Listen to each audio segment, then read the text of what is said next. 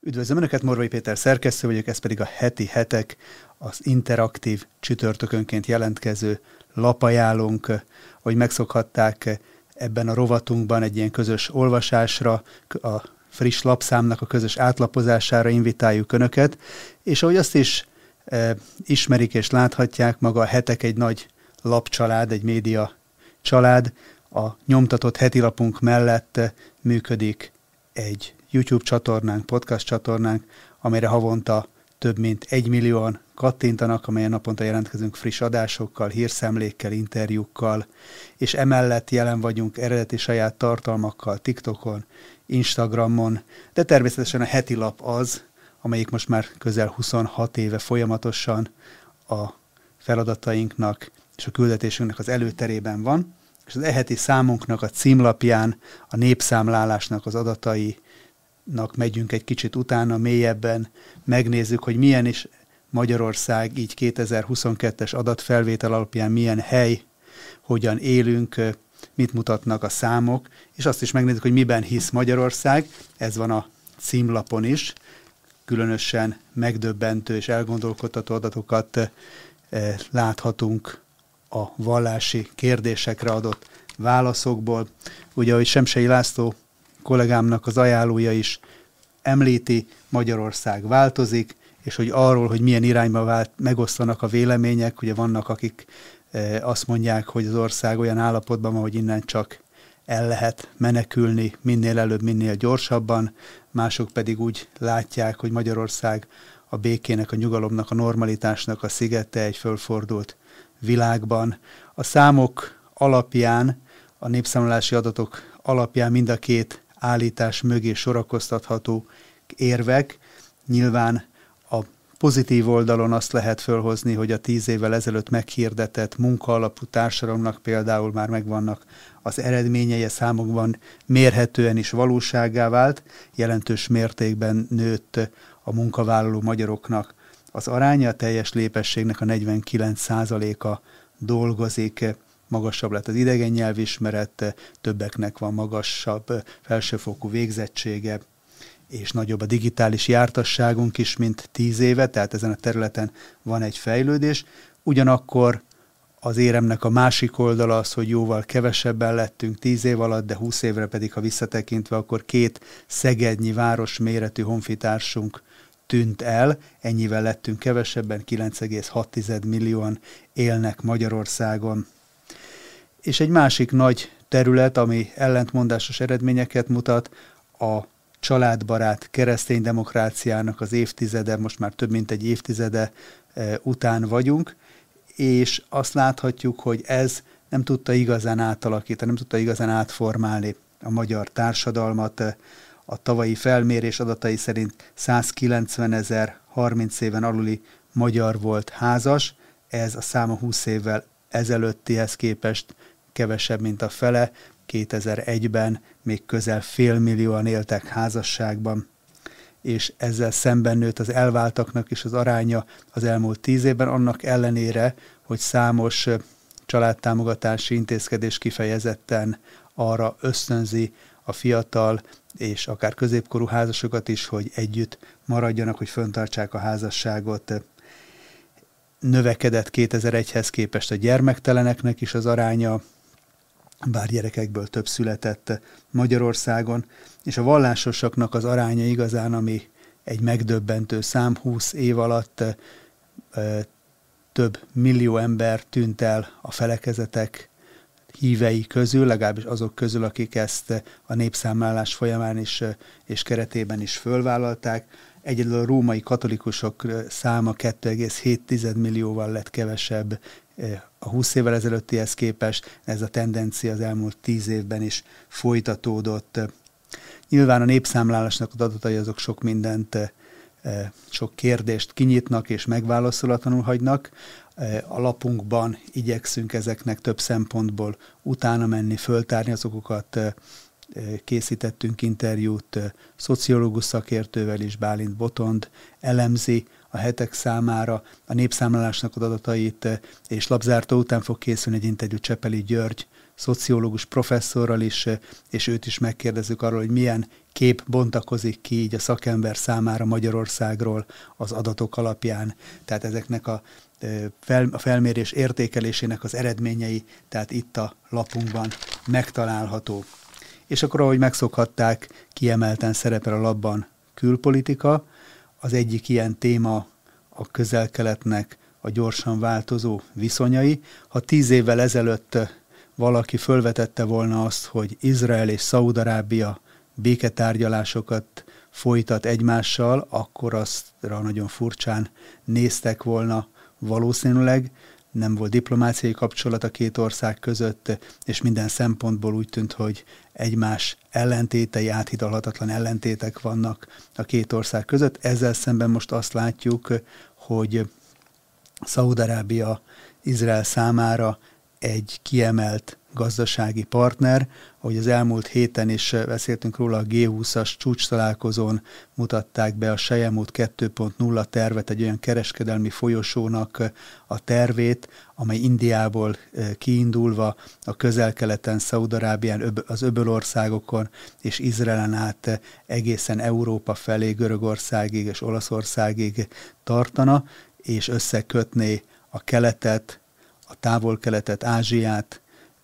a közel-keletet és Európát egy új eh, kereskedelmi folyosón. Ehhez nyilván, hogy ez működni tudjon, szükséges a diplomáciai kapcsolatfelvétel, és szükséges azoknak a kérdéseknek a rendezése, amelyek most még elválasztják egymástól eh, ezek, ennek a térségnek az országait, de úgy tűnik, és erről szól részletesen a cikkünk is, hogy erre megvan a lehetőség, erről tárgyalt egymással Joe Biden amerikai elnök és Benjamin Netanyahu izraeli miniszterelnök is, ugye a két vezető között meglehetősen fagyos viszony volt az elmúlt években, és Netanyahu-nak a megválasztása óta elmaradt a szokásos washingtoni meghívás. Most sem a Fehérházban ültek le egymással tárgyalni, hanem New Yorkban az ENSZ közgyűlésnek az oldalvizén, de ez így is előrelépés volt a korábbihoz képest. Ami pedig a feltételeket illeti a kapcsolatok rendezéséhez, ott azért vannak akadályok, hivatalosan Szaudarábia egy palesztin államnak a létrehozását teszi feltételül az Izrael való teljes diplomáciai kapcsolatfelvételnek. Ezzel kapcsolatban e, azonban e, Izraelen belül nem egyértelmű a hajlandóság. Például Danny Denon, Izraelnek a korábbi ENSZ nagykövete is aláírta azt a levelet, amelyben a képviselők azt írták, hogy békét csak békéért cserébe vagyunk hajlandók elfogadni, és nem lehet engedményeket tenni a haza rovására. Úgy emlékszünk a 90-es években a jelszó az volt, hogy a területet a békéért,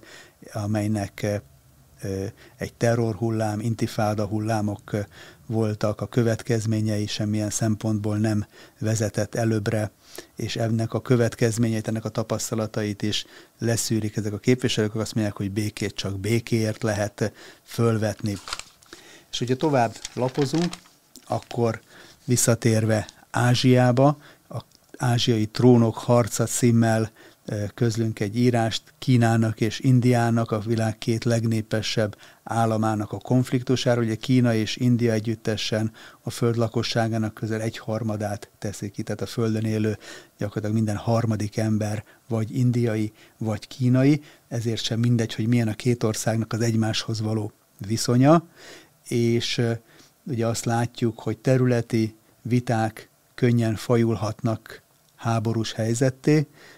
Látjuk ezt a lassan két éve húzódó véres ukrajnai háborúról, háború esetében is, és láthattuk az elmúlt hetekben Örményország és Azerbajdzsán közötti konfliktusban. Van a cikkünkben egyébként a lapunkban egy, egy, egy részletes cikk Örményországról, a világ legrégebbi keresztény államáról. Már az első században eljutottak keresztény misszionáriusok, maguk, maguk az apostolok közül is a hagyomány szerint jutottak el Jézus Krisztusnak az evangéliumával a mai örmény területekre, tehát egy nagyon ősi nemzetről van szó, és ennek az ősi nemzetnek is most szembe kellett nézni azzal, hogy Azerbajdzsán egy 24 órás villámháborúban elfoglalt azokat a területeket, amelyet 30 éven keresztül próbált meg Örményország az ott élő etnikai kisebbség érdekében, védelmében egy állammá szervezni. Most azt látjuk, még műhold felvételeken is látszik az, hogy örményeknek a tízezrei menekülnek a hegyi Karabak tartományból, a, most már azt mondhatjuk a volt hegyi Karabak tartományból, mert hivatalosan is ez a form, formáció megszűnt létezni ezzel a héttelennek a világháborúnak a következményeként teljes mértékben Azerbajdzsán fennhatósága erősödött meg ezen a területen. Mondhatjuk nyilván más konfliktusokhoz összevetve, hogy ez viszonylag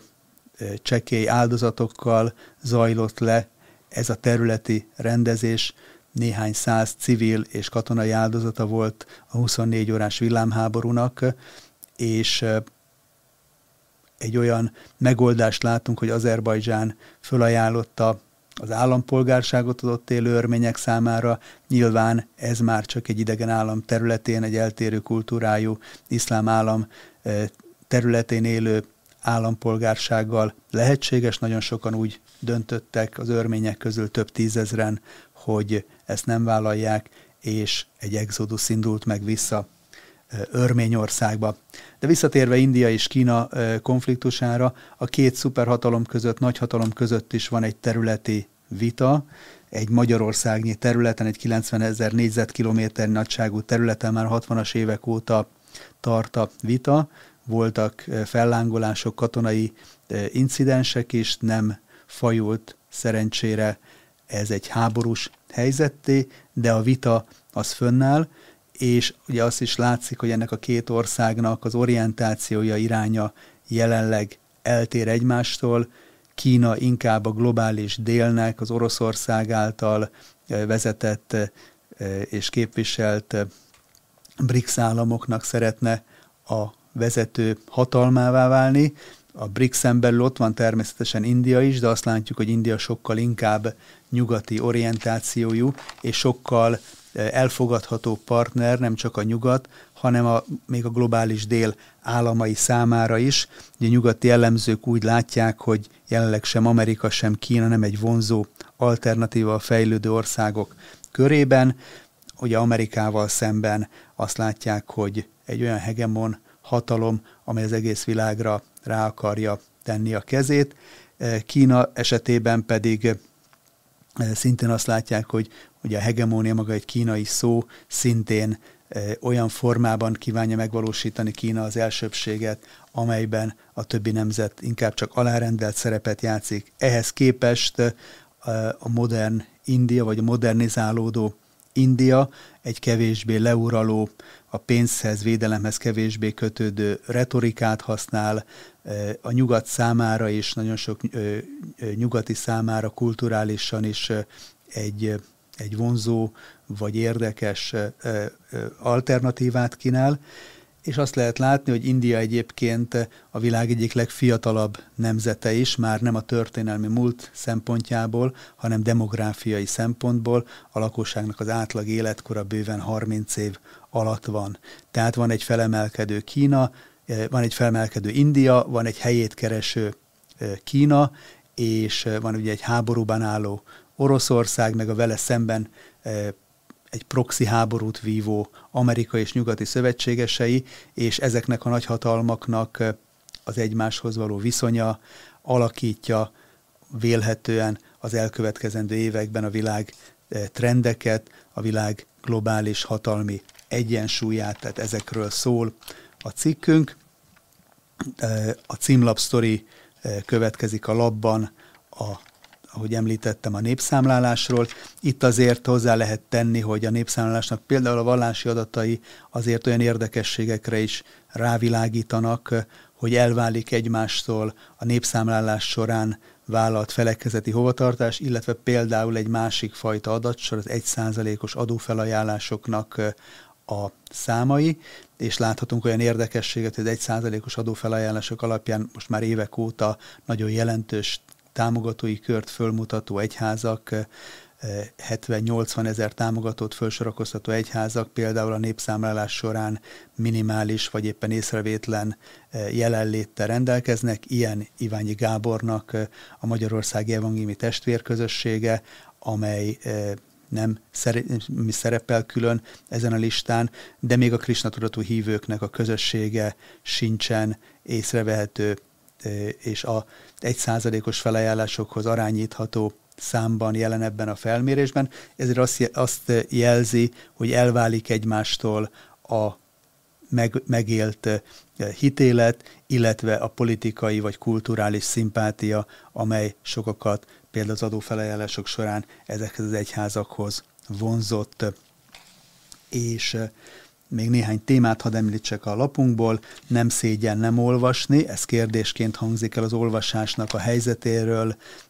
egy fölmérés és egy elemzés olvasható a cikkben. Ugye heti lap ajánlótról van szó most ebben az adásunkban, a nyomtatott heti lapot szeretném én is az önök megtisztelő figyelmébe ajánlani, de ennek azért mindenképpen alternatívája, és mi is felkínáljuk ezt a lehetőséget, hogy akik számára vonzóbb a digitális tartalomnak az olvasása, a heti lap is elérhető digitális formában, és előfizethető is, tehát mind a printlapunk, mind pedig a digitális heti lapunk előfizethető. Folytatódik a